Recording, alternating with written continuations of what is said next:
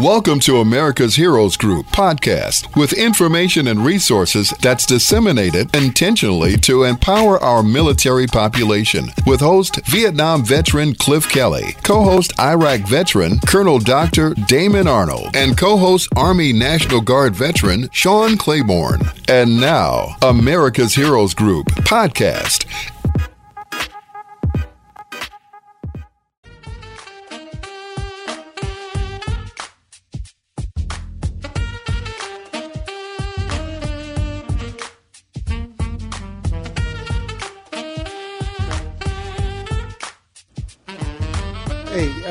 Have a DJ today that's you know that's putting these nice sounds out there. Uh, that, music is kind of hard not to want to. Let's keep listening to it. Uh, today we have the America's Heroes Group Roundtable with a partner and sponsor, National Nurses United. Uh, today is Saturday, February nineteenth, twenty twenty two. February is Black History and American Heart Month. Take care of your heart and the hearts of the loved ones you have. Uh, it's not too far from Valentine's Day, so make sure you go for that checkup for the heart and make it a regular routine. Uh, America's Heroes Group Roundtable Partner National Nurses United um, has uh, a person that is really special for us. So we'll uh, introduce her in a moment. But you can also follow, you know, join us on streaming live on Facebook. Uh, like and share as much as you can. Uh, but we have our host Cliff Kelly um, I am his co host, Colonel Dr. Damon Arnold. The executive producer is Glenda Smith. And our digital media producer is Ivan Ortega of Scouts Honor Production. So, today we have Adelina Marshall, a VA mental health nurse. And she is an RN extraordinaire. She has been taking care of our veterans for several decades and she knows uh, what our veterans need and has really been compassionate and empathetic and making sure that people uh, get taken care of. Gone over the duty with doing extra hours uh, on our own time to make sure our veterans are taken care of. Uh, we have to say we are blessed to have her taking care of us. Today's discussion is the disparities of blacks in nursing. And this is something that we can, you know, you know automatically see as we go into hospitals and many different uh, entities and you know uh, in many different settings, the private sector, uh, and in the VA, it's really uh, astounding that we don't have as many people represented in the healthcare uh, field in uh, both medicine and in nursing, and even our transporters and people who are working in the X-ray equipment and that kind of thing, but. today we're going to be focusing on blacks in nursing, so it's so uh, such an honor to have you on, Adelina. Uh, I'm going to lean Thank back and listen much. to all the stuff you have to say because you're always a wealth of information. Thank you very much, and what a, a great program that uh, iHeartRadio American Heroes offer for our, our uh, listening public and our veterans. So we want to talk about disparity in nursing, and uh, when you look back at the history of nursing, uh, many of the nurses um, end up uh, in the military, actually, who they started getting their first chance. But many of the schools um, for from the 1800s on have refused to admit um, blacks into their nursing program. And Provident was one of the um, training schools developed here in the Chicago area to educate doc- black doctors and nurses, and also to care for uh, health care of uh, black uh, black public at that time. So going forward, we're still really experiencing some of the same issues. Uh, many of the schools, um, the programs are limited seating due to educators not having enough nurses to teach nurses. But also, one of the um, most I guess, disturbing area is the fact that there are hospitals that will not hire registered nurses, uh, will not hire them who have associate degrees.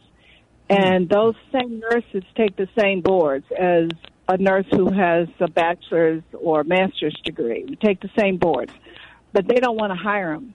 And it appears that many of our nurses, our veterans too, enter the nursing program at that level of the junior colleges. They produce very good nurses. We need bedside nurses, nurses who tend to get more advanced degrees, want to go into management, into teaching, um, many other fields that have opened up for nurses. And I do believe that the associate degree nurse will be the ones that end up staying at the bedside to deliver that care. And with many of our population now aging, the baby boomers will be needing more uh, health care services. We need bedside nurses. I feel also that they're not hiring uh, nurses who have associate degrees because it tends to be minority nurses who will start an associate de- degree program. Mm-hmm. I do know nurses who started nurse in an associate degree and they went on to get their doctorate, but that was their entry into nursing, into becoming an RN.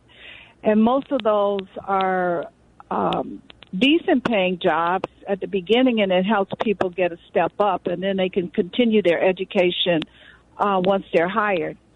Uh, most of the hiring, they want to look at your experience. They don't really look at your education. They look at what experience you're bringing to the table, which is, you know, very important. You you can have a nurse who is highly educated who never, during her educational, um, doing her education travels, I'll say, going from one school to another, and never even did bedside care, never did patient care because many times they'll go from a bachelor's straight into a master's, and when they want to become an NP, and they never even touched a patient. Wow! So your experience is is very important. And we have nurses who go into associate degree who've already been health techs and LPNs, and so they know all the basics of nursing. The uh, associate degree then gives them some of the advanced skill sets that they need. Yeah, yeah. And mm-hmm. yeah. So I, I have advocated for hiring of associate degree nurses. And I think sometimes also when you're looking at some of the ads that are out now and recruiting nurses, they don't have many nurses who look like me in those ads. They don't have many nurses that look like the population that we serve in those ads. Right. So that tends to send a negative connotation. Yeah, and that, many yeah, of yeah, that makes a lot of sense. And you know, and when, when you're saying that, so, sort of makes me think about, you know, um, there's so many um, um, African American hospitals that have closed, you know, over the last 10, 15 years, and uh, that the opportunities for us to, you know, get those residencies, to get those um, nursing positions where you get the training are you know dwindling um, and, and, are being really co-opted. They're being controlled by you know by those institutions, and they're not allowing uh, people who have the cultural competency and do not have the uh, implicit bias in the way that they conduct themselves uh, from getting those positions. And so, if you want to save some money, hire someone who already has the cultural competency and has a you know an image, like you're saying, of those people that are there serving within those communities. Right.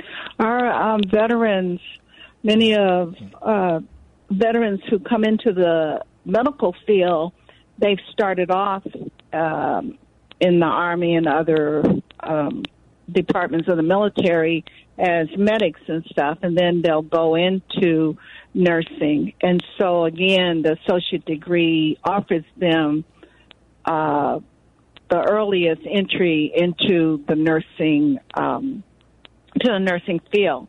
So when they're denied that, our veterans are being denied, our minorities are being denied, when the hospitals won't hire them. So some nurses get very um, stressed. I'm, I've been in situations and I thought, wow, I've never been able, literally, think about this, to go to a job place and know that I'm going to get the job because of the color of my skin. And the same thing in nursing but there are others who can decide exactly where they want to go work, and they're hired there. Mm-hmm. For many of us, we're hired. We're hired at hospitals that hopefully will hire us. We don't get to choose where we're going to work. Mm-hmm. We're placed there because that's the work that we can get. But I have seen and talked to many nurses who are not minorities, and they'll say, "Well, I'm going to go here and I'm going to go there," and they absolutely do get a job there.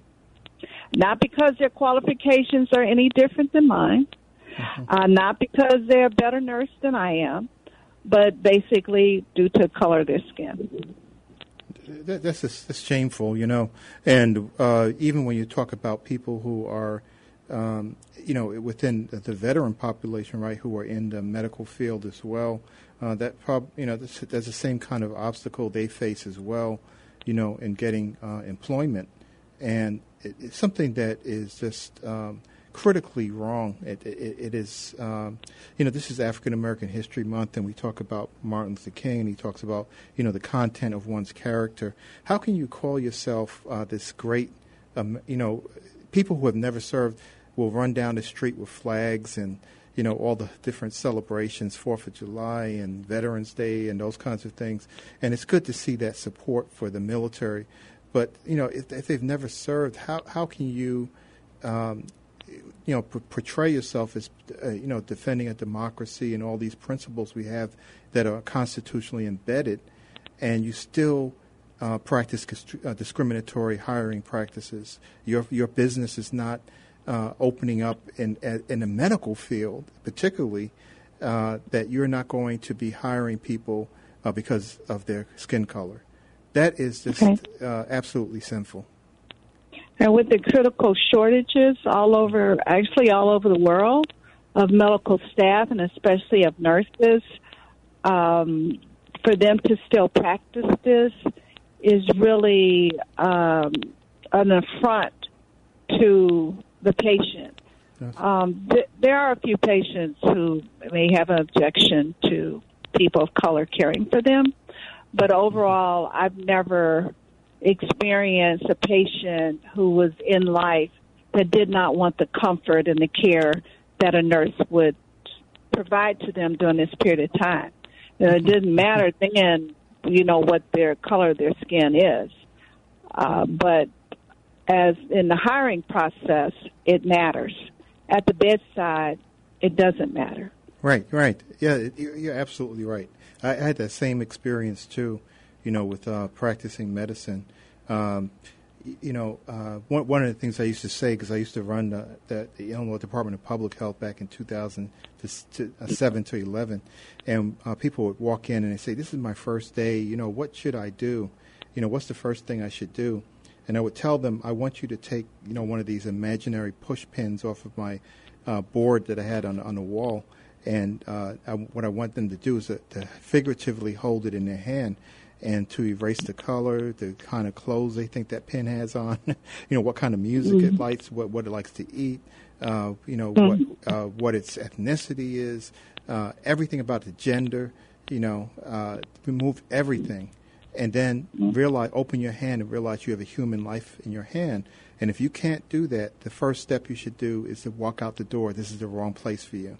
So, as administrators and people who are owning businesses who are making these decisions, about who to hire, if you are still doing that with a discriminatory practice or you need to walk out the office and leave it alone. This is not the place for you. It's, it's you're ethically and morally and is characterized the wrong kind of person for that job. So uh, that's you know that's a statement I have to make just in general about you know the hiring practices in the medical field. Yeah, that's uh, very good. I'm I'm going to use that. Uh, other thing came to my mind while you were talking about that is also promotion. Mm-hmm. Uh, we have oh. a practice of our proficiency, and we've been just even recently talking about that how it needs to be changed because it's part of the systemic racism. So we get nurses who, um, you know, English is not their first language, and we have many American-born blacks who are not prolific writers mm-hmm. and therefore they're passed over for even getting a bonus for work that they've been doing the whole year that that they should be acknowledged. Mm-hmm. But if you don't capture every single thing and put it on there, uh, people who have someone to write that proficiency for them, then they may get promoted while others will be there for years and wonder why not me. And part of that is to to hold people back, mm-hmm. and I've I've seen it, and it has been um, a sticking point with me to the fact that we were just recently talking with the union about offering training uh, for our nurses and help them to write this proficiency. This proficiency does not judge you on your abilities. It's not judging you on the care that you develop and have provided for our veterans. Mm-hmm. It really just judges you on how you're writing, how that manager may or may not like you. And many times they don't like the black nurse because we're advocate, we're vocal. We're going to it's like, no, uh, no, this isn't right. What else can we do? And so that proficiency gives them the ability to discriminate in that way. Mm-hmm. It's systemic. And and you know, it's hard for management to see this because nobody is breaking it down to them. But how do you have a nurse who's been there for 10 years and can't never seem to move from a nurse one to a nurse two or a 3 mm-hmm. um, why? They come to work, they do an excellent job, their p- patients are recovering. Many of the patients love them because we get a lot of patients, same patients all the time. They look forward to coming to to the VA because they know of the care that we're going to provide them. That's right. You know, and, yeah, and that, that implicit, implicit bias causes uh, blind spots because you don't yeah. see things, and you, you, know, and that's one of the things that people have to realize is that this is um, it's almost like a disease process um, in that it actually affects the, your brain and the way you think when you see someone of color. Uh, you, you, know, if you're already automatically putting them into a position that they are of lesser quality, you have a problem. Because you know uh, there are many people uh, who are of high quality um, that uh, we know about in history, and we know about that uh, work every day, like you said, that are doing a, right. a wonderful job. And so, I've actually mm-hmm. had a manager when I challenged him about his hiring practice and he said, You want me to hire the best, don't you, for the veterans? And I said, Well, how would you know if you're hiring the best if you're only hiring, uh, you know, a, a certain um, ethnicity of nurses? How do you know that? Oh well, you know, you just opened oh. a can of worms for me because when they were talking about hire, you know, getting the next Supreme Court justice, right, African American woman, right, and they were saying, uh, well, you know, you have to look at all the candidates, and and and my question to they said because you have to make sure you get the best qualified one, right? And uh, the thing right. that came to my mind was in the past when you were taking all the white men to, to fill this role, you never looked at a black woman or a black man or an Asian man that maybe they were better than the ones you had. So right. maybe these or Supreme Court justices were second rate, but you yeah, never even considered them. right. So, so now you want to consider things. yeah. So there were departments that did not have um, staff of um, different um, skin tones, and we we challenged them. And there's one thing about a union: uh, we look at everybody as the same. So if you can't see me, how do you see what I do? How do you see the delivery of care that I deliver? How do you see the classes that I've taken to improve my delivery of care, to improve my education? If you don't see me, you're not going to see all of those things. And that impacts my pocket because if if you're not seeing that and it's not being on my proficiency and you're not giving credit for that on the proficiency, then you are also impacting my livelihood and the livelihood of my family. Yeah, yeah. Because I've gone to different, you know, situations and, you know, uh, different VAs, um, you know, uh, you know, around the country where, you know, I had to, you know, seek a little bit of care because of, um, you know, I was in the military 26 years, and then I was looking around. It's like, you know, uh, you know, in my unit we had you know, uh, a significant African American presence. And then I would go into the hospital, and it's like, where did they go? because I didn't see anyone of color in, in those hospitals or in nursing or in medicine or in X-ray or anywhere. and uh, I, I, was really uh, shocked and surprised at that. Um, so you can't say um, the education level on a at a junior college level is any different than any place else because you get the same professors. The same professors that are teaching over the University of Illinois will be teaching over at uh, Malcolm X or hmm. DuPage College. You, you're getting the same professors. The only thing is you don't have, when you graduate, you don't have that advanced degree. You haven't taken the liberal art classes. But I don't get many patients who want to talk to me about Picasso and uh, you know, other artists and philosophy and things like that. They want to talk, want me to know about their health care, and I have to educate them on their health care so that when they leave, they will have more insight and be able to care for themselves in a different light, to eat better, to to exercise, to look for these signs and symptoms. If you know, if you need us, please come back. Come back early. Don't come back late. Come back early so that we can intervene at an earlier point in this disease process. Okay. Yeah, we, we only have about three minutes to go, but you know, particularly in the mental health arena that you're in, um, how, how do you see this impacting that particular issue? Because many of our veterans, you know, feel um, you know estranged when they walk in, and you know, if you're African American and you don't see someone that recognizes who you are, may already have biases or implicit biases about what you're saying to them. You know.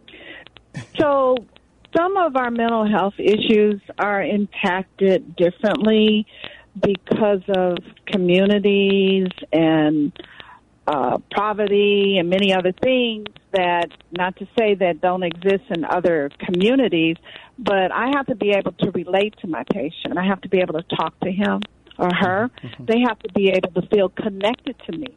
Sometimes I can connect with them over a temptation song or, you know, a food item that we generally like to eat and, you know, we could talk about how to, you know, make our greens and stuff healthier. Oh, just your life experiences, so, yeah, yeah. yeah, life experiences. And if we have staff who cannot relate to them, well, what are we doing? We're we're just medicating them. We're not getting to the core of some of their concerns and how to provide them with more better coping skills. You know, if this happened, how to say no. How, how there's a thousand ways to say no. How can we say that in our community language, the, the language that we use in our community? So it it goes far reaching, and I'm really really happy to say I have a friend and her son and um, daughter-in-law uh, went to medical school, and I end up interesting them into becoming uh, psychiatrists and psychologists. One psychiatrist, one's a psychologist. Mm-hmm. And we need more. We need more. We need more. I cannot say enough. We need more people from our community going into those areas of healthcare. Yeah, we're running down on time. So, uh, where's a place that people can go to find out more about this uh, thing about the mental health you know, issues? Because we have a lot of veterans who need to come forward and they're, you know, afraid or to talk and and we need our veterans to just reach out to the VA. There's also the uh, one eight hundred number mm-hmm. if they are contemplating self harm. Okay. Uh, I always tell my patients, let's not make a haste decision. Let's sleep. Let's talk about it. Reach mm-hmm. out to somebody that you. There's somebody out there who will talk to you, and there is a lot. The VA, our emergency room is open twenty four seven. We have walk in clinics. Please, please, please come in if you're feeling challenged uh, in any aspect of your life. Fantastic. Thank you so much, Adelina. Uh, I'm telling you, America's Heroes Group Roundtable would not be uh, the same without that partner and sponsor, uh, National Nurses United. You are uh, fantastic, Adelina uh, Marshall. You take care of our veterans. You take care of their spiritual needs as well as their mental health needs and their physical needs. And we need more nurses like you yes, that look do. like you. Yes, we do. out here in this field. Thank you for listening to America's Heroes Group podcast. Don't forget to subscribe so you won't miss an episode. And for more details, visit americashg.org.